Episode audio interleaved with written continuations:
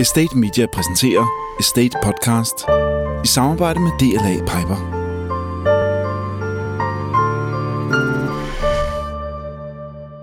Rigtig hjertelig velkommen til Estate Podcast. Og denne gang er det ovenikøbet juleudgaven, hvor øh, vi skal se ind i, hvad sker der i 2020.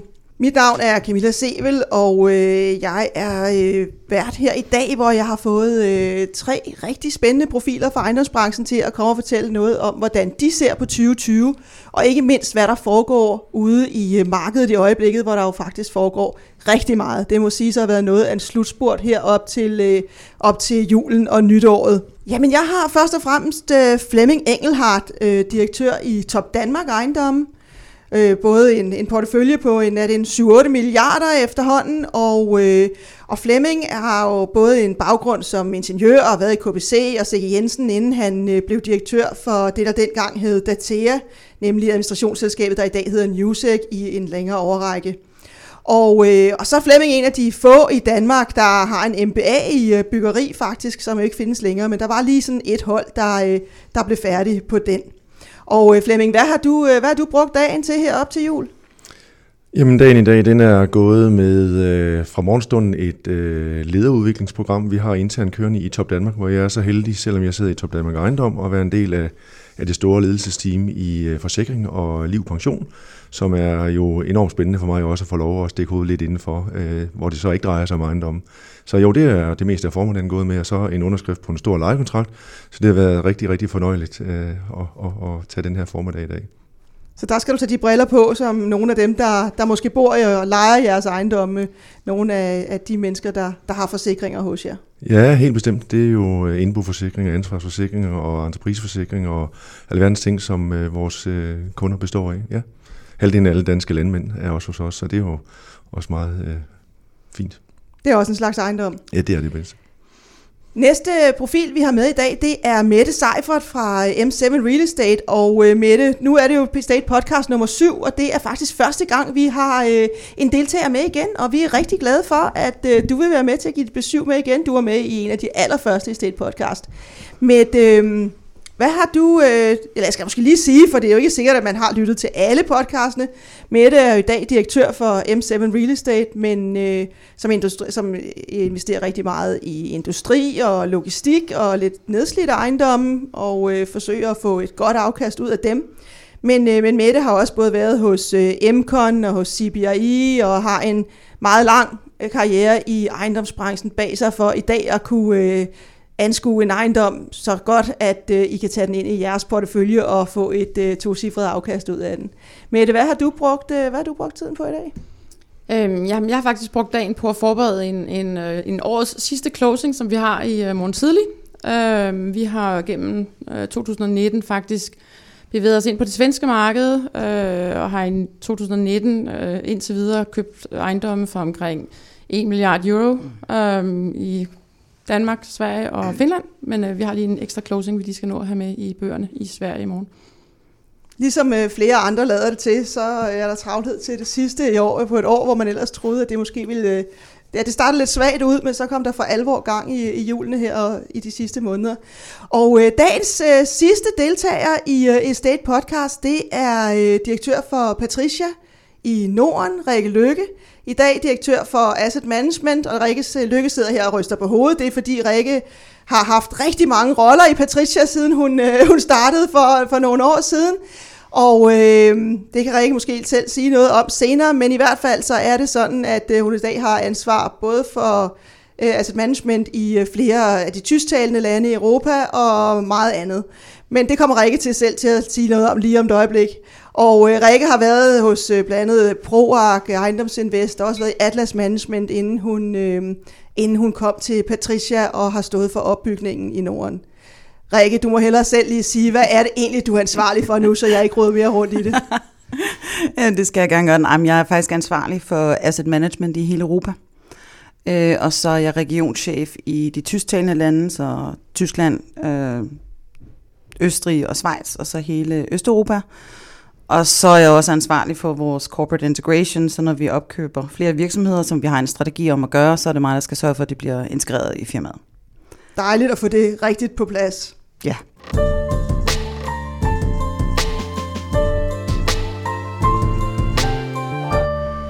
Estate Podcast. Velkommen tilbage. Vi fik øh, introduceret panelet her i uh, og øh, det gjorde jeg ikke øh, helt rigtigt, så, øh, så Rikke Lykke var nødt til selv at få, få bragt på plads alle de ansvarsområder, hun nu har fået. Men Rikke, derfor fik du ikke helt svaret på, hvad, hvad har du egentlig lavet i dag? Jamen, øh, jeg har ligesom jeg andre haft en travl dag. Øh, vi har lukket en del handler rundt omkring i Europa, her i to i Danmark. Vi har solgt noget, og vi har købt noget. Øh, så har jeg været til bestyrelsesmøde i vores øh, selskab, der fokuserer på investeringer til private investorer, så ikke øh, hvad vi kalder professionelle øh, institutionelle investorer. Øh, så har jeg kigget også lidt på ledelses- og medarbejdsudvikling, gjort status på det development-program, som vi laver i øjeblikket. Øhm, og så har jeg lagt sidste hånd på et internt asset management newsletter, hvor jeg ønsker mine kollegaer rundt omkring i de 17 lokationer, vi har i Europa, glædelig jul og gør status på året. Og sidst men ikke mindst, så har jeg haft en, et lille kald med vores japanske virksomhed, som vi er i gang med at integrere. Så rimelig meget på programmet her op til jul også. Ja, det er jo slutningen på året. Flemming, øh, du har, øh, det er jo sådan, at jeg har spurgt, om I ville tage et emne med hver, som I øh, synes var, var interessant netop her og på vej ind i 2020. Og Flemming, hvad er det, du har taget med? Nå, men jeg har taget øh, med, at jeg gerne vil tale om det, øh, det, fysiske aktiv. Øh, jeg er jo ingeniør baggrund, og, og der er jo masser, der taler om cashflow og afkast. Hvorfor ikke også tale lidt om det fysiske aktiv og kvalitet i byggeri, og helt ned på detaljen øh, mangler eller øh, hvordan evner man at få et fravær af mangler, når man øh, modtager byggeri. Øh, fordi øh, der er både eksempler på nogen, der godt vil understrege, at øh, der er for mange mangler, men jeg synes faktisk også, at vi lykkes med øh, her i formiddags, har vi lige modtaget sidste etape af øh, et byggeri i Odense, 240 boliger, hvor, øh, hvor vi øh, har kunne konstatere, at der var fire mangler. Øh, og det kan entreprenørerne godt lide, at vi siger højt, fordi det betyder noget for dem, men det betyder endnu mere for os. Og hvorfor gør det det? Det er fordi, det betyder noget for vores lejere, og vores lejere øh, skal flytte ind i et byggeri, hvor der ofte optræder en asymmetri mellem det, en entreprenør synes er mangelfrit, og det, som en øh, indflyttet øh, boligbeboer synes er mangelfrit. Så jo tættere vi kan komme på, at der er knas fuge, som det hedder i flisesprog, så er, så er, så er vi jo glade fordi så har vi en glad lejer, der er, der er med til at sprede rygter om, at her skal vi bo. Blandt andet på grund af, at der er kvalitet i byggeriet. Og hvordan har I gjort det så? Jamen det er for mig at se, øh, byggeri er jo også, altså jeg, jeg ynder jo altid at sige, at det hele det handler om mennesker, altså business is uh, people, og, og øh, det drejer sig om, at man som øh, opdragsgiver og bygherre får i talsat øh, meget tidligt, at det er noget det, vi går op i. Ligesom vi går op i, øh, at vi har en byggeplads uden skader. Af den grund giver vi smørbrød en gang om måneden til alle håndværkere, samler dem og siger tillykke med, at vi igen har passet på hinanden og undgået at få øh, ulykker på arbejdspladsen. Og sådan kan man rent faktisk også ved at understrege øh, ved en kultur og et værdisæt at tale, øh, ikke sådan floromvunden, men, men at få sagt, at vi går op i, at øh, vi modtager mangelfrit. Så er der selvfølgelig en entreprenør, en bygherrerådgiver, som har nogle tilløb til, at vi møder ind og får det mangelfrit, men det kan ikke starte 14 dage før. Det starter sådan set fra byggeriet start. Og så kan man gå helt tilbage gennem ledene og kigge på rådgiverne og bygbarhed og passe på ikke at få for mange fancy løsninger, som faktisk ikke kan laves i en kvalitet. Så, så det, er, det er løsninger, men det er også øh, det at få sat en ambition på et team og få det helt ned på den enkelte håndværker, der jo sådan set rigtig godt kan lide at få tid til at lave noget kvalitet. Altså er der noget bedre end at kigge sig over skulderen og så konstatere, at øh, den her øh, gering sav, den har stået lige på dagen, så, så der er øh, ikke nogen fodpaneler, der, der gaber. Og det er jo sådan små detaljer, vi går og går op i. Øh, øh, knirker gulvene, lukker dørene ordentligt.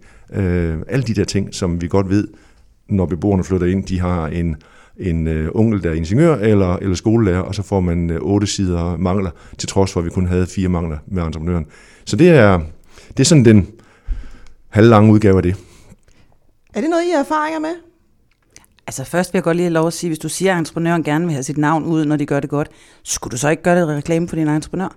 Øh, jo, men det er også unfair øh, at sidde og bruge her i State Media til. Men, nej, men over i Odense, der er det øh, Dansk Boligbyg, øh, ja. som øh, i den grad har, øh, har tilfredsstillet os hele vejen igennem byggeriet. Øh, og det, jo, så fik de lige lov at få lidt... Det synes jeg da. Øh, nå, nå, jamen det er godt.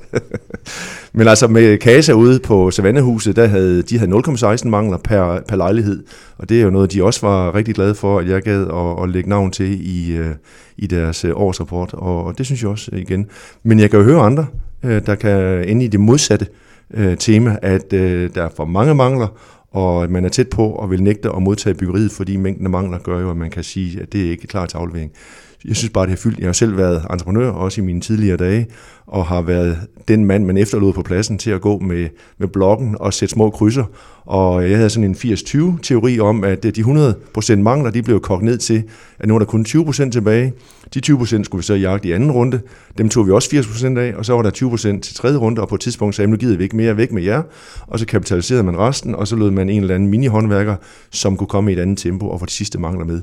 Det er jo et tema, der har boet i byggeriet øh, altid, og nok også øh, altid vil være et øh, tema, fordi... Øh, og også er med til, at entreprenørerne har rigtig svært ved at, at få en, øh, en god bundlinje, fordi der altid er nogle ekstra arbejdere, ikke? Det koster øh, rigtig, rigtig mange penge. Vi har ude i, øh, jeg sidder jo i øh, Carlsberg hvor vi har en ejerandel, og der har vi jo interesseret os for mangler på et lidt teoretisk niveau, og har prøvet at undersøge, om der er nogen, der laver noget statistik på det her. Det findes kun i øh, statsligt byggeri, hvor man har lavet statistik på det. Og der er det sjovt nok, eller, eller måske øh, hvorfor, det ved jeg ikke, men, men der har været en stigende tendens til, at der er flere mangler, end man har været vant til over nogle år tilbage. Og det har man så også lavet noget teori om, hvad koster det i grunden at samle op på. Så det er jo dyrt, som du er inde på. Det koster jo at komme en runde mere igennem. Så, så det billigste, det bedste er jo sådan set, hvis man gør sig færdig i første runde. Det, det, det siger nok sig selv. Men er det helt ærligt ikke underligt, at vi er i en branche, hvor, hvor, hvor der så ikke bliver lavet statistik på det, når det nu koster så meget? Det gør det jo både for bygherrer, for entreprenører og for, for alle andre involverede. Jamen, altså, jeg er meget enig med Flemming, øh, og jeg er også meget enig med dig, Camilla, i at, at, at det der med at have nogle nøgletal og have noget statistik, og jeg synes, det er fint, at vi tør sidde her og nævne selskaber højt ved navn og rose dem, der rent faktisk fortjener ros.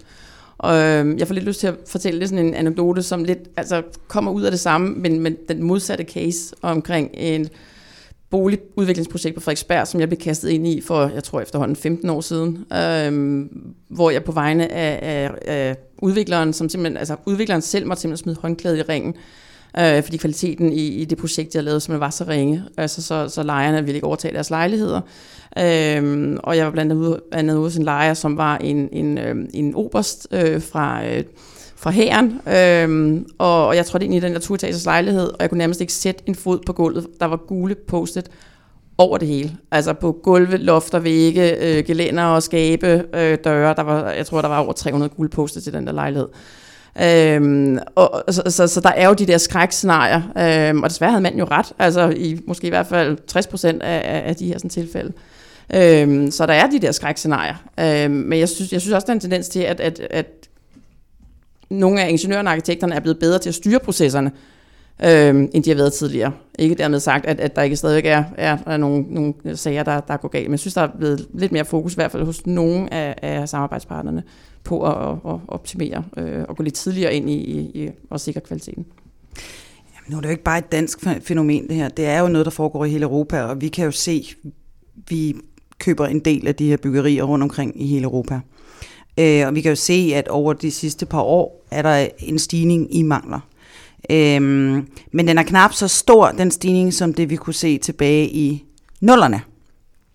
Øhm, og det er jo både fordi, at vi er blevet bedre til selv at være med til at styre de her projekter. Vi er blevet bedre til at hyre folk ind til at styre de projekter. Og som du siger, vores rådgiver er også øh, blevet bedre til det.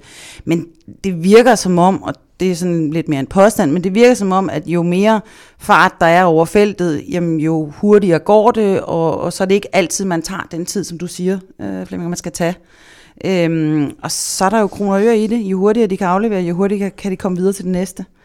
Øhm, og det er så der, hvor vi skal komme ind og sige, at være lidt bedre til at sige, at det vil vi så ikke. Så, så det er ikke et dansk fænomen, det er et europæisk fænomen øh, generelt. Jeg tror faktisk, det er et globalt fænomen, for at være helt ærlig. Men, men det handler jo meget om, at vi bliver bedre til at, at tale sammen. Vi bliver også bliver bedre til at sige, at det hele handler ikke om at være hurtige, men også om at være grundige. Men er det ikke også et spørgsmål om, at bygherrerne nogle gange øh, går efter den laveste pris?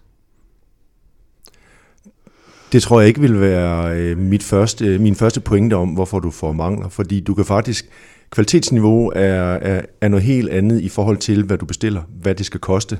Øh, du kan godt lave kvalitet i et billigt byggeri, det vil jeg faktisk håbe, man kan, øh, og det er jo noget med rammebeløb over den almene sektor. Der bruger man måske knap så mange penge, som hvis man laver kvalitetsbyggeri ved havnefronten der kan du godt lave noget tjusk. Øh, det findes der jo avisartikler om, at der er nogen, der tager virkelig sagen op og, og får noget, skabt noget medie på et, et, et knap så kvalitetsfyldt byggeri, som man havde håbet at få, når man nu har betalt 12 millioner for en lejlighed. Og det ligger der måske også lidt af svaret i, at vi, vi har jo også fundet nogle nogle andre priser på den vare, vi øh, stiller frem til øh, dem, der skal være lejere, og så forventer man vel egentlig også at kan få den aller, aller højeste øh, kvalitet. Så jeg synes ikke, svaret skal ligge i, at man øh, har nogle andre øh, niveauer på, altså hele prisspændet i, hvad man bygger for.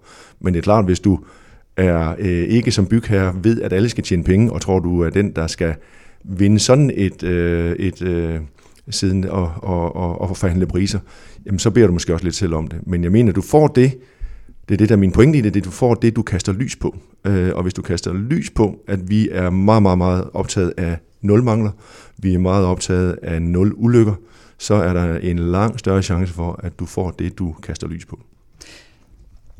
Ja, altså jeg, jeg, det er jo ikke kun et, et fænomen i, i, i boliger det her, vel? Altså boliger er bare mere sensitivt, fordi der, der er familier, der skal flytte ind og, og, mm. og bo i de her, sådan, øh, de her sådan, mm. lejligheder. Mm. Øhm, vi har for nylig overtaget en, faktisk en helt nybygget ejendom i Sverige, altså den stod færdig i december 2018, og den er simpelthen spækket med mangler. Og det er bare, altså jeg er nødt til at sige, det er mangler, som jo, at det er jo en fuldstændig traditionel logistikejendom. Mm. Og, der, og de mangler, der dukker op, det er jo ikke, altså det er jo ikke mangler, man ikke har set før på andre projekter. Altså man, man lærer ikke noget af de fejl, som man enten selv har lavet tidligere, eller andre har lavet tidligere. Altså vi har bygget huse og ejendomme i umindelige tider, og alligevel er vi ikke i stand til at udvikle så meget, så vi får elimineret de der sådan helt basale fejl. Øh, det synes jeg nærmest er, er, er mere problematisk, end, end at, at at, øh, at, at vi kan man sige, bliver ved med at, at, at, at, at snakke om processer. Må jeg lige gribe den så, fordi jeg nemlig, du får sagt øh, et, et væsentligt ord i forhold til også det med statistik, fordi du siger fejl, øh, og, og der er nemlig det, der gør, hvorfor laver man ikke noget mere statistik på mangler, hvordan definerer man i grunden en mangel? Mm. Og så er der det, der hedder fejl, det vil sige, du har læst forkert på tegningen og lavet noget forkert. Øh, for mig, der er der også vidt, der, der, der er stor forskel på de to ting. Det var bare lige for at gribe den fra med det. Jamen, det, du har fuldstændig ret. Jeg vil bare gerne lige komme tilbage til det med kvaliteten. Øhm, altså når vi snakker byggerier, så kan vi jo købe, øh, hvis vi nu bare tager noget som sådan noget helt elementært for lige at komme tilbage til boliger, om du putter et Bokkenpol øh, køkken ind, eller du putter et IKEA køkken ind. Begge to er kvalitet. Det handler ikke om kvaliteten, det handler om den måde, det er udført på. Det er jo det arbejde, der skal udføres. Det, det kan du sige, det, det snekarbejde, der skal laves for, at det ser godt ud det handler jo ikke om, om det er en, en marmor bordplade, som nogle af køkkenerne er lavet i, fordi de skal ligesom have noget højere husleje, det er en anden type ejendom, eller ligger et andet sted. Og så er der andre, som har øh, krydsfiner. Det er, hvad det er. Det handler ikke om det. Det handler om, hvordan det bliver afleveret, om det ser pænt ud. Det er det, det, det, det vi snakker om. Ja. Så hvad skal vi gøre i 2020, hvis vi skal gøre det her bedre? Jamen, jeg vil godt sige det. Jeg synes, de gør øh, godt, de entreprenører, vi arbejder med. Øh, og det er jo, det, det tror jeg faktisk, de fleste af dem er ved at have øh, på holdet, det er, at man har et afleveringsteam. Altså, det er et speciale. Øh, Øh, og man kan jo ikke bygge uden, der er det sidste, der skal med. Så det er jo ikke sådan, at man kan bygge lige hen og så sige, det står knivskarp. Det er jo den sidste finish, der skal til. Øh, ligesom når der skal dækkes op til julebordet, så skal der også den sidste finish til. Så går vi ind og kigger og lige gør det sidste. Men det er der nogen, der er bedre til, end dem, der tog og smed tallerkenerne rundt og fik bestikket til at ligge nogenlunde lige. Så kommer der nogen, der er lidt mere finurlige og, og kan rette op på det og sige, der står et glas. Ikke? Og så er det altså også her, der skal nogle teams, der er specialiseret i øh, visse øh, øh, områder. Det er, det er jo der, den er, og så skal man i tale sætte det som bygherre. Det forventer jeg at få, og så tror jeg også, du får det.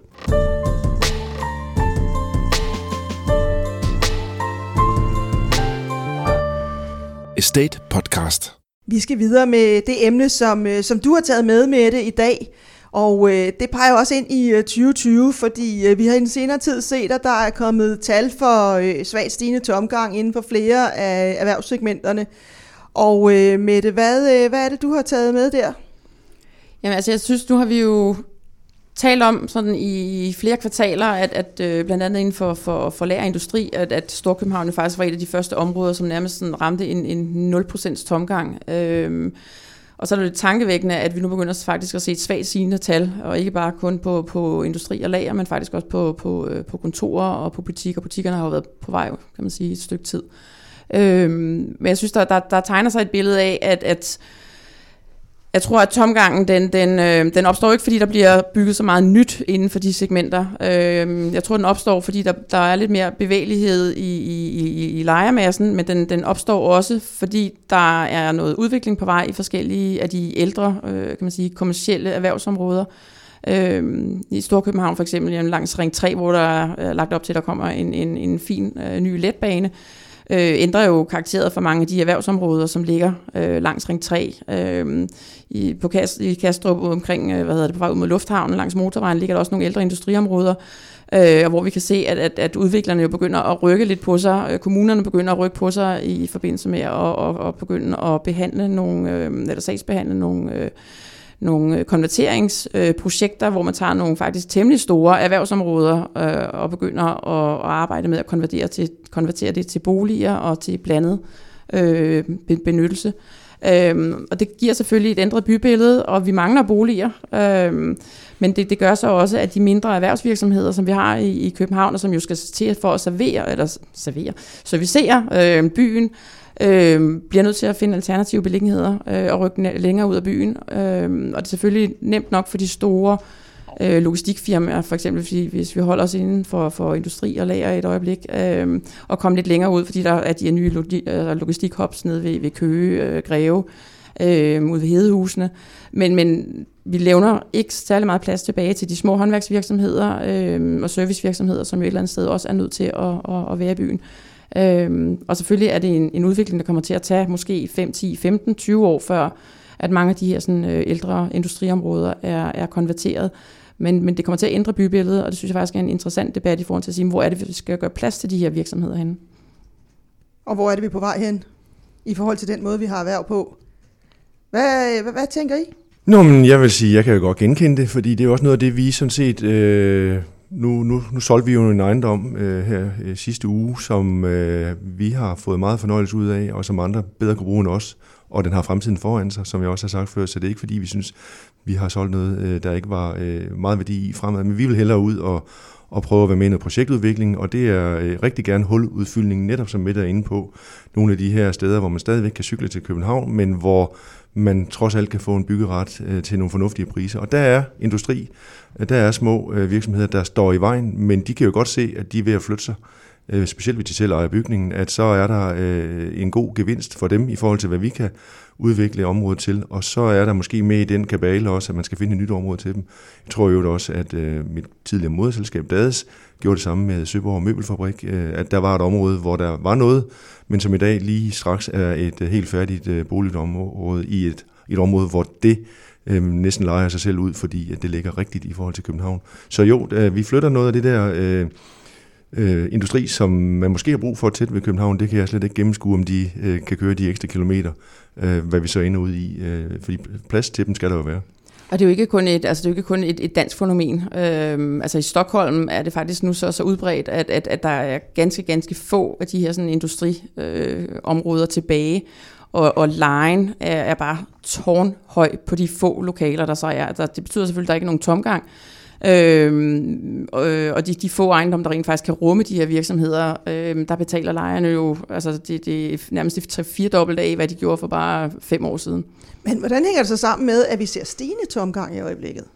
Jamen det, det, er jo, det skal set lidt i lyset af, at, at der er jo blandt andet nogle bygningsejere og, og nogle, nogle udviklere, som, som begynder at købe op, øh, fordi kan man sige, udviklingspotentialet kommer tættere og tættere på, og de lader være med at, at, at genudleje, fordi der ligesom ligger nogle, nogle kan man sige, nogle, nogle ting i korten, som gør, at de kan få en upside ved at konvertere det til, til, til boliger, så man må ligesom leve med, at man måske står med, med en, en tomgang i en, i en kortere periode, ikke? mens man får, får hvad kan man sige, udviklingsprojektet på, på plads. Men ser vi ikke også, at der rent faktisk er noget tomgang rundt omkring, som er, hvad skal man sige, mere eller mindre øh, valgt, fordi man måske har nogle, øh, nogle bundlinjer, man gerne vil, eller en værdi, man gerne vil opretholde, så hellere have det stået tomt frem for at, øh, frem for at udleje til en for lav leje? Jo, helt sikkert. Altså, det er jo også, altså, kan man sige, den, den bygningsmasse, der ligger i de her industrikvarterer, øh, har, har jo også, øh, kan man sige, helt basalt en, en strukturel tomgang, som, som i mine øjne ligger måske på omkring 4 procent. Øhm, så, så, så kan man sige, der vil altid være en vis form for, for, for tomgang i, i, den type, i den type byggerier. Øhm, så om, om, om det decideret øh, er, er sundt at, at, at, at holde, det, holde det tomt, øh, eller man skal bare skal lege det ud, som det er, uden at istandsætte og sådan noget, det er jo selvfølgelig øh, en, en, en smagssag. Øh, men der vil være en, en naturlig lavere leje på de der sådan, byggerier i, i, i perioden op mod, at, at, øh, at, at konverteringerne kommer til at ske. Men det interessante er jo netop det, der, som du starter ud med at sige, hvad sker der nu med vores bybillede? Altså, vi skal jo ikke mange år tilbage før, så lå de her virksomheder jo inde i K. Så røg de ud på Østerbro, Nørrebro og, og Vesterbro. Øh, nu er de ikke ret meget at finde der, og vi skal længere ud omkring Ring 3 og så videre. Det er jo det, der sker. Så spørgsmålet er jo netop, altså, hvad er det for et bybillede, vi gerne vil have i fremtiden? Øh, skal der være plads til de her hvis man må sige det sådan, lidt mindre erhverv, øh, eller, eller skal der ikke? Øh, hvad er det for en bybillede, vi vil have? Og det, det tror jeg egentlig, vi burde have en debat omkring. Altså vi sad lige her før, inden vi starter den her podcast, har talt lidt om, om bybilleder i henhold til boliger, og hvad vi egentlig synes om, hvor det er rart at være, hvor det ikke er rart at være, og så videre. Og det er jo, det er jo den debat, der skal være. Altså jeg, ude omkring i Europa er det jo netop den debat, der er i gang lige i øjeblikket. Øh, når du tænker på kommercielt erhverv, altså med erhvervsbygninger. Hvor skal vi være hen, hvis du går i de store byer rundt omkring i Europa? Du ser jo ikke de der små længere, de små butikker, hvor du kan købe dem og dutter og så videre og så videre. Du ser dem, ikke? De, de er væk alle sammen. Altså, jeg, der er en på Goddersgade, øh, ved jeg tilfældigvis inde i, inde i, herinde i midtbyen, men ellers så er der jo ikke nogen af de der butikker, hvor du lige kan gå ned og købe en knage eller så videre, så skal du ud i Baghors eller Silvan eller et eller andet. Øhm, og det kunne man førhen, og det er det samme lidt med, hvor er din automekaniker, der kan klare nogle af de gamle biler, hvor er hvor snekeren, hvor alle dem der, altså de forsvinder jo efterhånden. Altså jeg flyttede til her ind til byen for, for nogle år siden, men har ellers boet 15 år ude på, på Nørrebro. Og der var jo rigtig mange af dem, og nu når jeg kommer derud, så er der ikke ret mange tilbage. Der er dukket noget op, øh, der hedder e-handel, øh, mens, vi det har, der, ja. mens vi har konstateret, at bybilledet har ændret sig. Og, og, og, og må ikke også, at der sker noget generationsskift, og der er nogen, der har kunnet sidde og hygge sig, uden nødvendigvis at skulle tjene penge, som er blevet disrupted af, af e-handel, og den der knæ, du skal have, den, den henter du nede i øh, pakkeposten i en eller anden øh, kiosk øh, lige ved siden af. Lige om Hvis lidt. du tager mig bogstaveligt og snakker om knager og så videre, men jeg snakker jo også om dem, vores automekanikere, jeg snakker om snekeren, jeg snakker mm. om møbelsnekeren. Mm. Øh, hvor finder du en møbelpost, sådan lige i nærheden mm. her for eksempel? Mm. Ikke? Det gør man jo ikke længere. Og så... det sjov, interessante er jo, hvis jeg lige må undskylde, det interessante er jo, at vi vil jo gerne have, at folk skal lade være med at køre i bil. Vi vil egentlig gerne have, at folk skal lade være med at have biler, vi vil gerne have, at de skal cykle noget mere osv., men samtidig med nogle af de her ting, som vi egentlig har behov for mm. i vores liv, som vi ikke kan købe online, mm. der skal vi til at køre for at kunne komme ud til. Med mindre, at vi gør rigtig meget med vores offentlige transportmidler. Så Rikke, det jeg ville, ville spørge jer om, det var, skal vi gøre noget ved det i, øh, i ejendomsbranchen? Er det noget, vi skal tage ansvar for, og, øh, og i givet fald, hvordan? Altså, jeg synes, det er noget, man bør tænke ind. Altså, hvis man sætter sig ned og, og konverterer sådan nogle helt store områder, så synes jeg, det er noget, man, man bør tænke ind. Altså, fordi de mennesker, der flytter ind i de her sådan, områder, skal også arbejde et sted. Øhm, og i stedet for, at folk så tidligere har ligget og kørt ind til byen, jamen, så kommer folk nu til at ligge og køre ud af byen til arbejdspladserne i stedet for. Og selvfølgelig er det lettere i forhold til parkering og sådan noget. Øhm, men der vil også bare være folk, der skal cykle til og fra arbejde. Og hvis du ikke har de der sådan lidt, lidt kan man sige, bolignære øh, arbejdspladser, øh, jamen så, så skaber vi måske også nogle problemer for os, for os selv. Så jeg synes helt klart, det er noget, man bør tænke ind, når man laver de her sådan områder, at, at man måske allokerer noget areal i hvert fald til de her sådan formål. Og du kan jo sagtens stadigvæk bygge boliger på toppen af, af, af kan man sige, noget, noget erhverv i, i bunden. Så i stedet for at lave resale i bunden, øh, butikker, så, så kan du lige så godt lave plads til, at den lokale håndværksmester, glarmester kan være der, øh, i stedet for. Så jeg tror bare, det er noget, vi skal, vi skal til at, at tænke ind. Det skal jo ikke være sådan, så vi, som vi ser det mange gange i Sverige, hvor du kører 100 km, og så ligger alt det, du skal bruge, det, så kører du, altså hver lørdag kører du ud og køber ind, og, og får fikset øh, de, de øh, ting, du, skal, du skal nu har behov for i din dagligdag. Øhm, det, det synes jeg vil være, være et skråplan at komme ud på. Jeg mener, at vi skal prøve at se, om vi ikke kan fokusere på at få det, få det integreret, når vi nu kaster os ud i at lave så store konverteringsområder.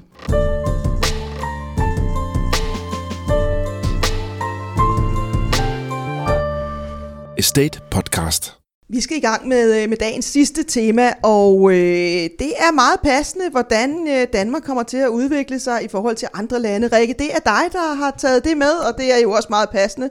Som du introducerede, så har du ansvar for rigtig mange landes, øh, eller asset management i rigtig mange lande. Og øh, Rikke, hvorfor har du valgt, at vi skal se på Danmark som investeringsland i forhold til andre europæiske lande?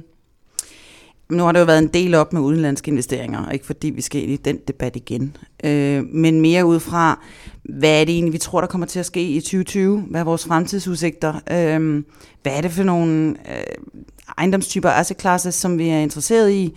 Tror vi, vi går mere ud på, på risikokurven? Øh, kan vi få så mange investeringer, altså få så mange investorer til, udenlandske investorer til Danmark igen? Har vi lyst til det? Altså jeg hører sådan lidt forskelligt i markedet, at nogen der siger, at ah, vi skal bare være de danske investorer, det er det bedste og så videre. Og der kunne jeg godt tænke mig at høre, hvad I andre synes om det. Lige til, øh, til, til det tema vil jeg da gerne byde ind, at øh, vi har nogle attraktive ejendomme, øh, og hvor jeg vil sige, at nogle af dem, der er der mindst øh, ja, tre til fire øh, udenlandske øh, investorer eller øh, kapital øh, øh, haver, som, som som, som kontakter os og vil gerne øh, fravriste os øh, de her gode ejendomme til nogle afkast, som jo vi kan se med de sidste to handler, der er blevet gennemført, øh, KLP øh, og senest også øh, Kløveren, har vi kunne se nogle øh, ret så høje kvadratmeter priser på, øh, på de her øh, øh erhvervsejendomme. Så jeg tror sådan set, at øh, der vil være en, øh, en, en fortsat rift om øh, de attraktive erhvervsejendomme, som er godt lejet ud til fornuftige lejepriser og en god drift. Der tror jeg ikke, vi er færdige med at få uaffordrede øh, henvendelser. Det er det, vi ser øh, igen og igen. Men problemet er vel, at I skal ud og genplacere pengene? Og derfor øh, skal der også noget særligt til, for at vi slipper dem. Øh, og, og, og, og du er helt ret. Derfor beholder vi også øh, ejendommen til trods for, at man godt kunne lave en, en god gevinst på den korte bane, men, øh, men vi er bedre tjent med også at holde en, en øh, stor kerne på, at, at vi holder balancen nogenlunde på det niveau, den er nu, men vi vil godt sælge i takt med, at vi får flere udviklingsprojekter ind, så skal vi måske til at sælge. Men, men øh, jeg tror bare, at 2020 vil holde et, øh, et øh, kraftigt øh, fokus på, at øh, man godt vil købe nogle gode danske ejendomme. Altså, jeg tror helt sikkert, at vi fortsat vil se udenlandske investorer komme ind. Altså vi har en række udenlandske investorer, som står og banker på for at få lov til at lave investeringer ind i, i, i Danmark. Øh, blandt andet på grund af vores øh, virkelig velfungerende øh, realkreditfinansiering, øh, som jo giver en kæmpe fordel, når vi investerer. Øh, og jeg tror, at, at, at kvæg Brexit, øh, hvis vi nu også skal gå den vej og sådan noget, så, øh, så, så er det en tendens, der kommer til at fortsætte. Om, om vi når nogle år, hvor de udenlandske investeringer kommer til, at, eller udenlandske investorer kommer til at stå for størstedelen af investeringerne i Danmark, det kunne man jo godt forestille sig, at kunne være, være casen. Altså vores danske investorer går jo også ud og, og investerer i udlandet, og PFA lige været ude og investere i logistik faktisk i udlandet jo, i, i, i stor størrelse også. og ATP. Øhm, Øh, og jeg ved med de penge, vi ved at rejse nu til vores nye fonde og sådan noget, jamen altså de har fokus på, på, på, på, øh, på Danmark og, og Tyskland og Holland i, i særdeleshed. Så, øh, så ja, jeg tror, at, at det kommer til at fortsætte. Men det, der også er interessant, det er, at ejendommene i Danmark er jo ikke dyrere, end de er i andre lande. Altså, jeg har længe slået på trummen for, jeg kan ikke helt forstå nogen af dem, der ligesom går ud og siger, ah, at det, det skal ikke være dyrere i Danmark, det er alt for dyrt osv. Det er ikke dyrere, end hvad det er i andre lande. Altså, priserne i København er ikke dyrere, end priserne er i Hamburg, og man bliver nødt til at forklare mig, hvorfor at det skal være billigere at købe i København, end det er i Hamburg. Øhm, og, og det er nogle af de der ting, som jeg tror, vi glemmer lidt, når vi sidder i Danmark, det er, at øh, uh, det har aldrig været så dyrt, som det er nu. Men det er stadigvæk nogle steder billigere, end det er i andre storbyer i Europa. Og det er der, hvor vi er bare kommet på kortet på en anden måde, end vi var for 10 år siden. Øhm, og der tror jeg, at, at det må vi forvente bliver ved med at ske. Øhm, der er ingen tvivl om, at, at renteniveauet har selvfølgelig en, en, en stor øh, impact på, på, øh, på det niveau, vi ser i dag. Spørgsmålet er, om man tror, at renteniveauet går op, eller det går ned, eller det bliver, hvad det er. Personligt tror jeg, at vi får de japanske tendenser. Jeg tror, at vi kommer til at ligge med de her renteniveauer meget længe øh, også kvæg Brexit og andre ting, så tror jeg, at øh, der er behov for, at vi bliver, bliver på det niveau for at kunne få investeringer generelt i Europa. Øh, men jeg tror også, at generelt er investorer bare blevet mere interesseret i andre lande. Man kan jo se, øh, blandt andet finske investorer siger jo også, at vi har for meget kun i Finland. Vi bliver nødt til at gå ud og investere i andre lande, fordi vi skal risikosprede. Øh, og det er jo noget af det, der er kommet med, med fejllovgivningen øh, og så videre, det er, at man skal sikre, at man risikospreder. Og der er der rigtig mange, der kigger på. Det er der også mange tyske investorer, der siger, at vi har for meget bare i Tyskland, vi skal i andre lande og i andre ejendomstyper, altså øh, asset classes. Og derfor ser vi jo folk, der er investorer, der har været, haft en forkærlighed for boligejendomme, nu gå ind i andre typer ejendomme. Og det synes jeg er en interessant udvikling, øh, som, som, som jeg tror, vi kommer til at se mere i Danmark. Jeg tror så også, for lige at sige en sidste ting, jeg tror faktisk også, at vi kommer til at se ejendomsinvest- eller internationale investorer uden for København, mere end vi har set endnu. Det, jeg havde lyst til lige at, at knytte an til, det var det her omkring øh, lejeniveauerne eller priserne på øh, kontorejendomme i København versus ud mod Europa. Der, der er helt enig med dig i, at øh, Hamburg måske er et godt eksempel på, hvorfor skulle vi ikke være med der, men, men jeg synes, et, et, et ofte nævnt eksempel, det er jo det her med Stockholm, at man skal passe på ikke at tro, at vi kan komme på Stockholm-niveau. Stockholm er en lidt anden sammensat øh, geografi, hvor det er svært at sætte flere footprints ned. Du kan kun øh, rive noget ned og bygge igen, hvorimod København stadigvæk har en, en mulighed for at skubbe øh, albuerne ud af og, og skabe sig noget plads. Mm. Og det vil altid være en konkurrent til det her optimum i, om vi kan holde de høje priser inde i byen. Jeg mener ikke, vi er kommet for højt op, øh, men, men dem, der tror, det er bare ræser op mod Stockholm, kommer nok til i hvert fald at vente noget på, at den, at den ender der. Øh, så, så, det, så, så, så jeg tror faktisk, at vi, vi har nogle niveauer, som, som vil være udfordret hvis vi, øh, hvis vi skal tro på, at der ligger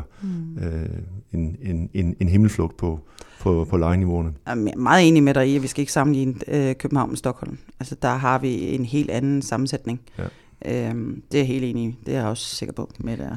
Men man kan vel godt sige, at noget af det, som, som øh, for, for, for kort tid siden var der, var der flere investorer, der var lidt, eller, eller flere i markedet, der var lidt nervøse for det her med, at nogle af de internationale investorer, der var gået ind i, øh, i begyndelsen af det her årti, jamen de ville begynde at have nogle exit rates på efter 5, 7, 9 år.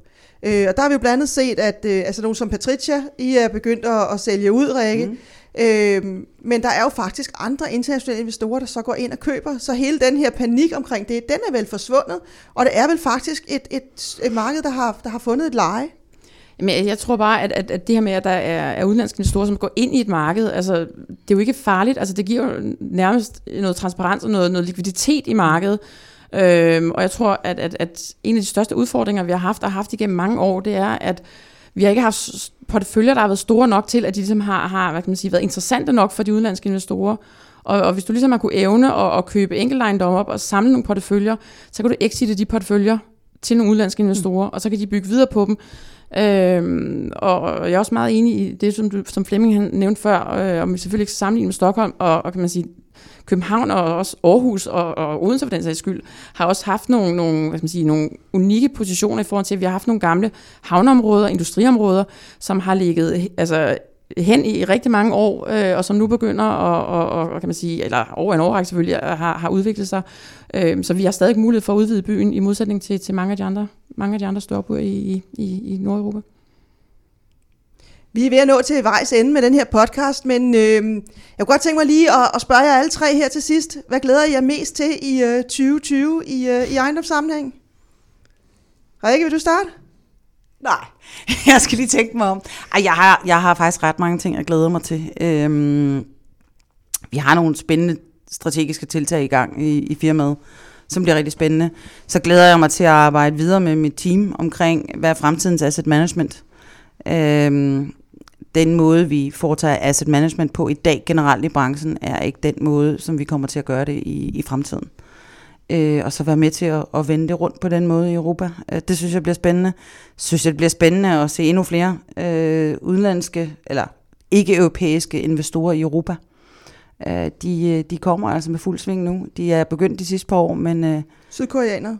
Øh, sydkoreanere, japanere, øh, kinesere, øh, amerikanere, sydamerikanere, øh, mellemøstlige, investorer fra de mellemøstlige lande, de, de køber altså op nu, og de starter, som Mette siger, de starter med, at de køber nogle store bygninger eller store porteføljer, dem har vi ikke rigtig haft i Danmark, og så bliver de mere og mere specialiseret og, og, og, og vant til det her, og så begynder de at gå ned i, i, i prisstørrelse, kan du sige, på deres transaktioner.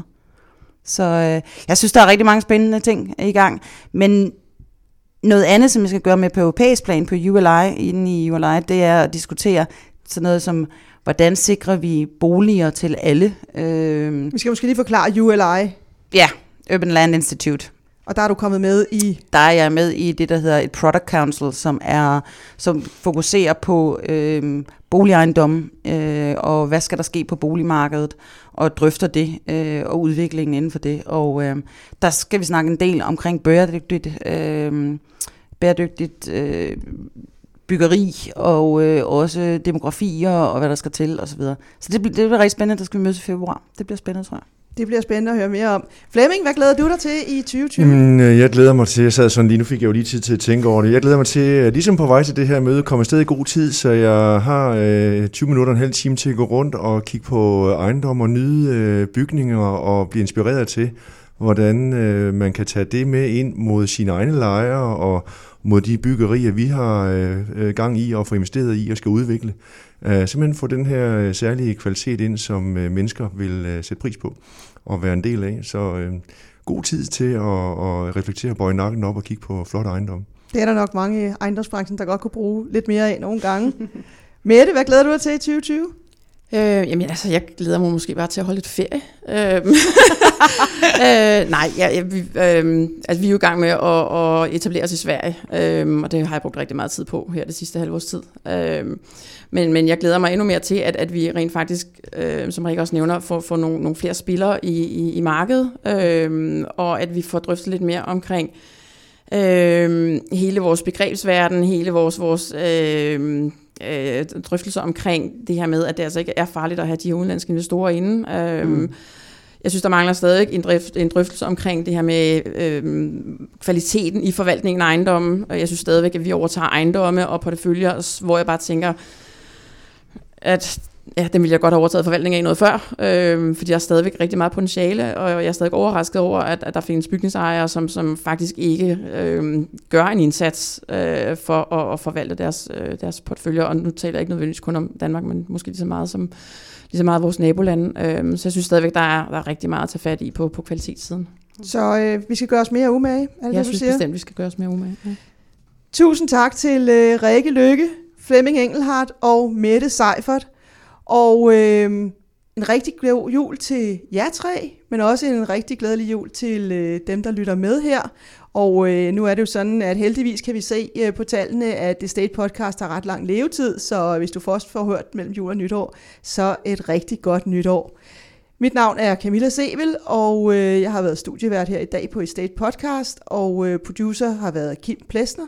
Og på Estate Medias vejen vil jeg også ønske en rigtig glædelig jul og et godt nytår. Vi lyttes ved i 2020. Estate Podcast blev præsenteret i samarbejde med DLA Piper.